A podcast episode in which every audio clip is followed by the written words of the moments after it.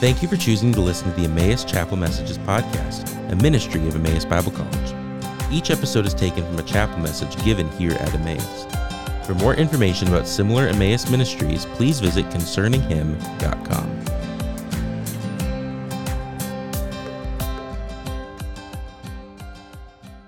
Well, good morning.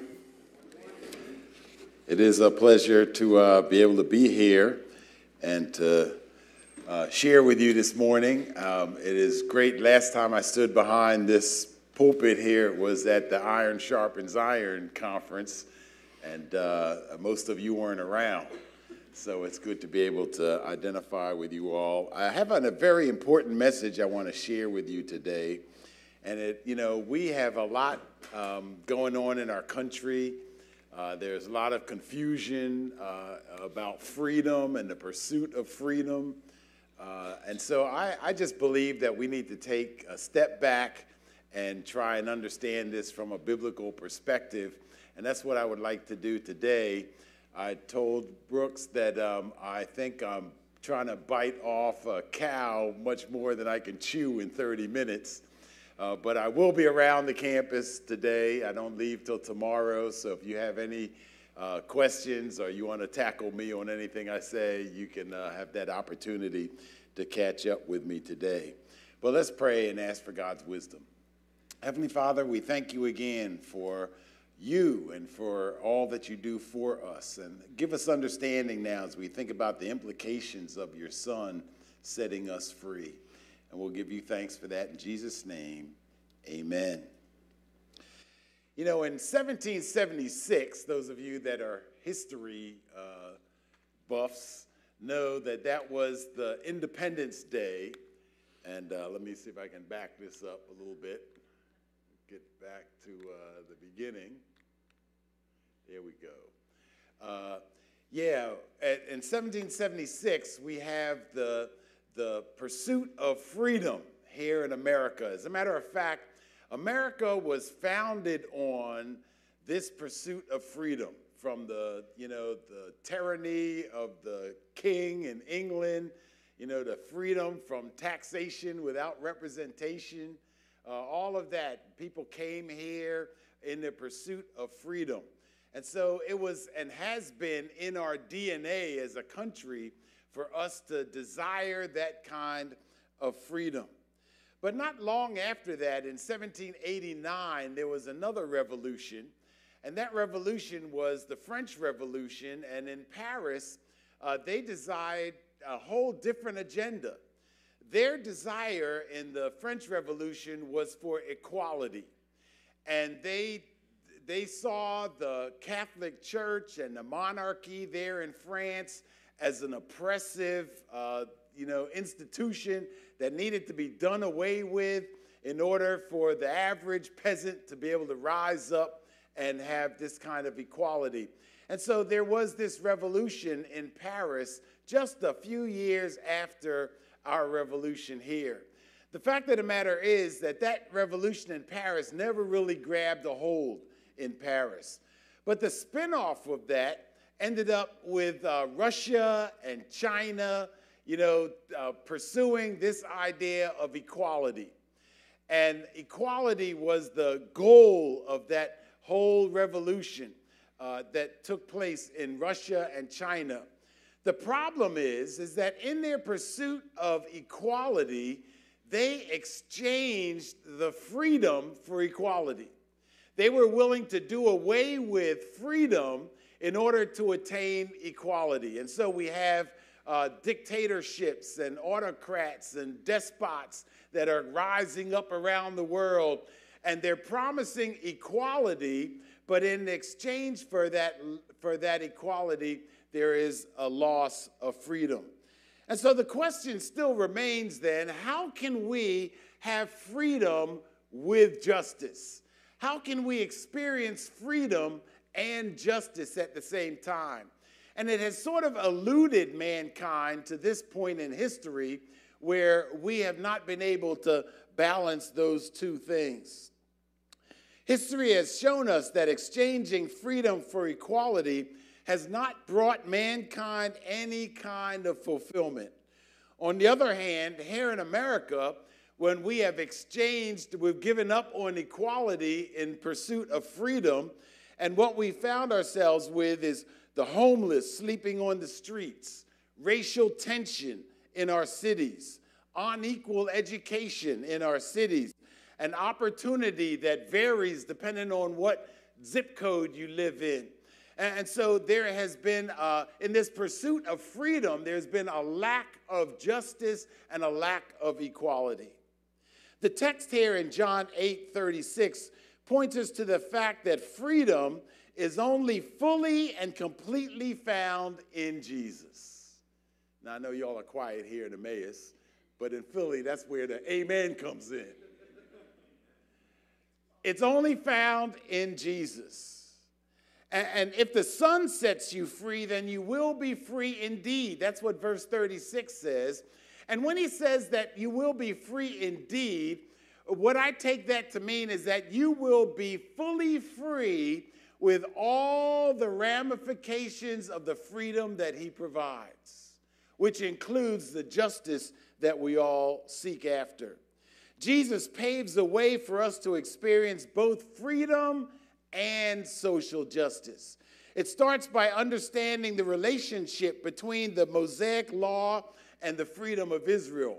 What took place there at Sinai after Israel uh, left the bondage of Egypt. Now, I don't have time to get into that. That would, that's another whole lesson in itself.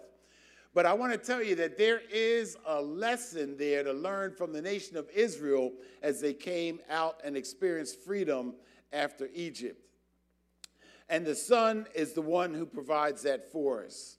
Let me say something else, and that is that because we have exchanged uh, freedom, we've exchanged equality for freedom, uh, what ends up happening is that we find ourselves in a bind. We find ourselves in a situation where, where uh, nothing seems to work out. There's this tension in our society. And what's happening now in America is that there is this tension between those who value equality and those who value freedom. And you can call it left and right and up and down, but it's a tension between the value of equality and the value of freedom. And what I want to tell you is that the only way to put those two things together is through the transformation that Jesus Christ brings. All I'm saying is that freedom, the freedom that Americans have sought after, the freedom that we as Americans value, can only be found alongside social justice through the transformation that Jesus brings. And intersectionality shows us that to wipe out the oppressor, as some people suggest we should do, to deconstruct the oppressive institutions in our society uh, is going is gonna help us but let me point out something. When sinful, write this down, make sure you remember this. When sinful man deconstructs sinful institutions, which probably need to, some of them need to be deconstructed, but when sinful man deconstructs sinful institutions, he only rebuilds it with other sinful institutions. Did you get that? And so it is impossible for us to transform our society simply through, as the critical theorists would say, through this kind of deconstruction. You can, you know, well, let's look back at history real quick. When Abraham Lincoln uh, gave the Emancipation Proclamation, he deconstructed the institution of slavery here in America. But after a very short period of reconstruction, it was transformed into a long period of Jim Crow and segregation and redlining. And, and while one evil institution was torn down, it was only rebuilt by sinful hearts, another sinful set of institutions. And so, deconstruction of our society is not the answer. Uh, it's not, you can defund everything out there, and it's only going to be rebuilt with other sinful institutions as long as man is sinful. Intersectionality tells us that you can't just wipe out one piece of the, of the group because what's going to happen is everybody falls under this sin, this curse of sin. And so the oppressor turns out to be all of us. And you know, it's not just black people or white people or rich people or poor people or refugees, uh, but all of us turn out to be oppressors, and we need to have that taken care of. So, real quickly, what is the answer? Am I, uh, well, we need to back up a little bit. Let me see if I can. Okay, there it is. The first thing freedom with justice requires truth. I'm going to run through this very quickly. It requires truth. And truth requires the Word of God. Truth requires that we understand God and we have a good theology of man. Otherwise, uh, we're, we're in living in la la land. You know, all the fervor that you hear in the country about critical race theory. Well, the problem with critical race theory is that it, the simple problem is while it might, you know, talk about some aspects that seem to be true and pull out things in our society that are observable, the fact of the matter is it is a secular theory that tries to explain the issues and the racial tension in our society without a view of God and without a view of sin in man's heart. And let me tell you something when you take God out of the picture, what you end up with is a lie. It can't be true if it doesn't include God. And whether you're talking about CRT or evolution or you know some other form of humanism, if you take God out of the picture, it's a lie. It might be partly true, there might be some aspects of truth in it, but it's a lie. And half a lie is still a lie. Half a truth is still a lie. Uh, you remember Abraham, right? And when he went down into Egypt and he tried to tell the king that, uh, you know, this is my sister. Well, that was true, but it wasn't the whole truth. And when you don't have the whole truth, what do you end up with? A lie. And so that's the problem with these secular theories that are trying to explain the tensions that we have in our society because they're trying to explain it outside of who God is and what God can do. And all I'm saying is that we, it requires truth. If we're going to have freedom and justice, it requires truth. But freedom with justice also requires a common morality. In order to experience freedom, you have to have a moral code that everybody agrees to. A moral code in a society is almost like a language. It's like, you know, in order for us to understand each other, we all have to speak the same language. Are you with me? And so, and so a moral code that we can all rally behind uh, puts society in a way that we can all sort of be on the same page. And if we're going to have freedom, we've got to have that kind of moral code and a moral accountability in order for us to experience any kind of freedom. When everyone does what is right in their own eyes, you end up with over 500 murders in Philadelphia last year. You have uh, this gender crisis where we don't even know how to talk to each other and what pronouns to use. Uh, we're, we're like talking past each other. Uh, we have politicians and mob bosses muscling forward their own interests. Uh, we have unruly passengers punching stewards at 35,000 feet. Uh, we have all this chaos in the world. Why? Because people want to be free, but they're not operating with the same language. They're not operating under the same moral code and moral constraints. And so the first stop that Israel made when they were in the wilderness after being freed from Egypt was to acquire rules of the road, what we call the Ten Commandments, a moral code that God handed down.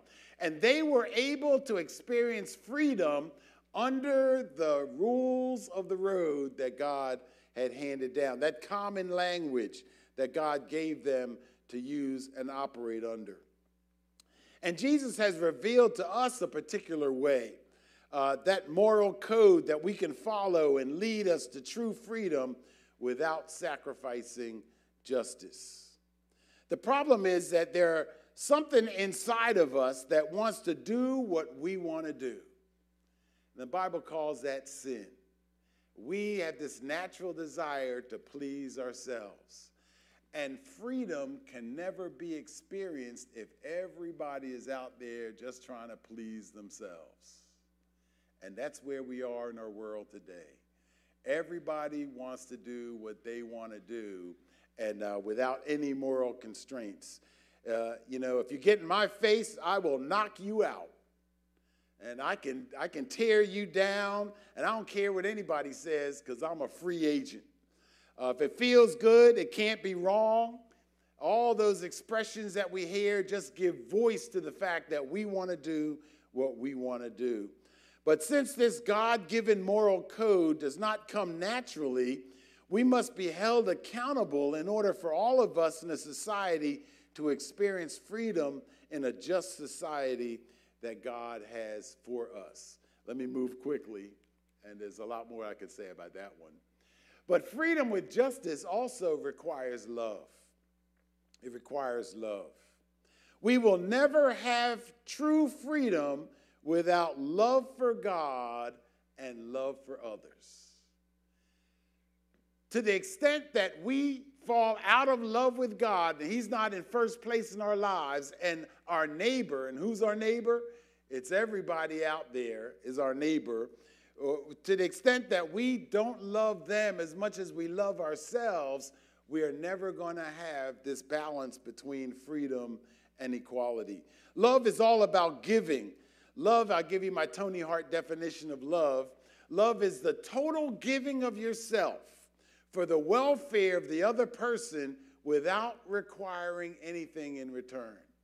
Now, I didn't say without expecting anything in return. We have expectations of each other, my wife, when I finish here, expects me to come back home. Amen. But the fact of the matter is that my love for my wife is not contingent on her meeting all my expectations. Are you hearing what I'm saying? Love is a total giving of yourself without requiring anything in return. It's not tit for tat. It's not quid pro quo. It's not I'll love you as long as you're scratching my back. Uh, love is the giving of yourself. It is putting the other person and their needs first. But here in America, our freedom says, I come first. I'm going to take care of numero uno. And if you're out in the street somewhere, that's fine. You can stay there. If I have an extra nickel, I'll toss it your way. But true freedom with it your way. But true freedom with justice is requiring a transformation of our heart where we put our neighbor as more important and at least on equal level with ourselves. Oh, you're not hearing me. But the opposite of love is selfishness. The opposite of love is selfishness. And that's pretty much where our society is right now.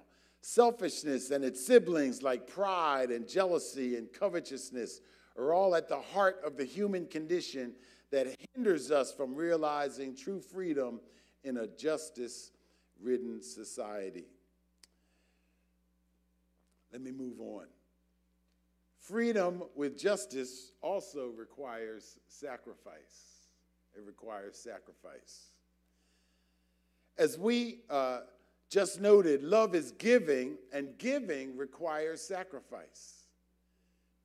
Um, my son, who's he teaches Bible at Messiah College, um, he was invited to be a part of a faith thing at the White House yesterday. There were like 40 faith leaders that they each had like two minutes each. I don't know what you can do with two minutes, but uh, but he was able to to be a part of that and express. I think it's just you know pro forma to get these faith leaders speaking into them. But the fact of the matter is that re- their whole thing was about this whole idea of reparations you all heard the controversy over reparations, right? And uh, so, on the one hand, you got the whites saying, I ain't give no reparations, you crazy? You got the blacks saying, oh, yeah, we need reparations. But the fact of the matter is that sacrifice and love calls for forgiveness. And so, The people who were wronged in the past need to learn how to forgive and move on. Are you hearing me? The people who were who, who observed those wrongs, whether you perpetuated or not, you need to be willing to love and care for and be willing to sacrifice to right those wrongs. Now, I'm not saying that that needs to be in the form of some cash payment. I don't think there is a cash payment that can right all the wrongs in our society. But it does mean that I need to be willing, if I see somebody that needs help, I need to be willing to sacrifice to try and help that person whether it was their fault or you think it was their fault or not their fault or society's fault, we need to be loving and caring and willing to sacrifice to help people who need help. Boy, I could spend some time on that one. But the fact of the matter is that unfortunately, because we are in such a selfish place in our society, there is an unwillingness. We don't want to pay another dime to help anybody else. We want it for us. I want it for me. Well, y'all don't pay taxes yet, so it hasn't hit you yet. But it will. It's coming. And the fact of the matter is that even our, our help, whether it's through the government or through our church or through, you know, uh, our individuals' lives, we need to be willing to sacrifice to help. And Jesus is the perfect example of living a life of sacrifice for our benefit. He laid down his life. He suffered through pain. He lived homeless so that we could have an eternal home. He gave generously to help the poor, the blind, the women, those that society looked down on. And we are called to pick up the mantle of Jesus and carry that mantle forward in our world today. Instead, we find so many not even willing to be inconvenienced. Uh, we, we give up uh, on even tithing to support the Lord's work. Uh, we give in on, on going even beyond any kind of sacrificial giving that outside of maybe our church. I have found, you know, I, I was telling Brooke, our radio program is on over 150 stations now. And we depend on the gifts of the Lord's people to support that effort. And what I've found is that as the generations come, it used to be like the older generations, they would just give to support the Lord's work. But the younger people today, they want you to sell them something. You know, sell me a CD. I'll buy the CD. I'll buy, you know, I'll, I'll pay for something, but I'm not just reaching down into my pocket to give. And it puts a whole different dynamic. I think that what we've got to do, and you all have an opportunity to turn that around in your generation to make sure that we are loving and willing to sacrifice to see the Word of God go forward and, uh, and to see people get helped. And I'm going to close with this, and that is that freedom with justice. Will this move? Oh, no. No, you're not dismissed. One last quick minute. Last but most importantly, freedom with justice requires a miraculous transformation of God to set us free. It's not going to happen by deconstructing our society. It's not going to happen by trying to do away with all the things that oppress us. It's only going to happen by a transformation in the heart of man, which only God can do. And it starts with you and with me. It starts with each one of us individually. It's impossible for us to experience freedom until the Son sets us free and the pursuit of freedom from taxation without representation, like at the Boston Tea Party, was essentially a selfish endeavor. The importation of slaves in America was essentially a selfish pursuit. The oppression uh, of the powerful in our society is essentially a selfish pursuit. Even the, the effort to try and tear down the 1% so that we can redistribute all that is essentially a selfish pursuit. And everything that man does outside of God working on his heart is essentially a selfish pursuit. And so it requires a total transformation of our hearts. It, reti- it requires God working in and through us in order for us to be the example to follow Jesus into the world and lead a different kind of life and a different kind of example. Let's pray. Heavenly Father, Lord, these few thoughts that I've thrown out there to these young people, Lord, we ask that you would cause it to be embedded in their hearts, that they would allow you to transform each one of them. All of us, Lord, need that transformation work.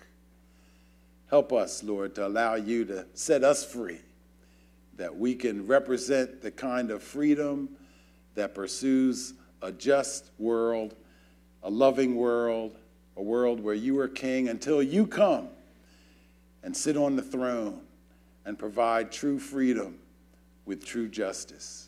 And we'll give you thanks for that in Jesus' name. Amen.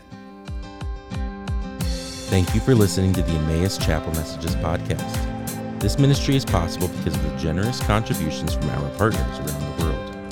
For more information about partnering with us, please visit emmaus.edu/partner.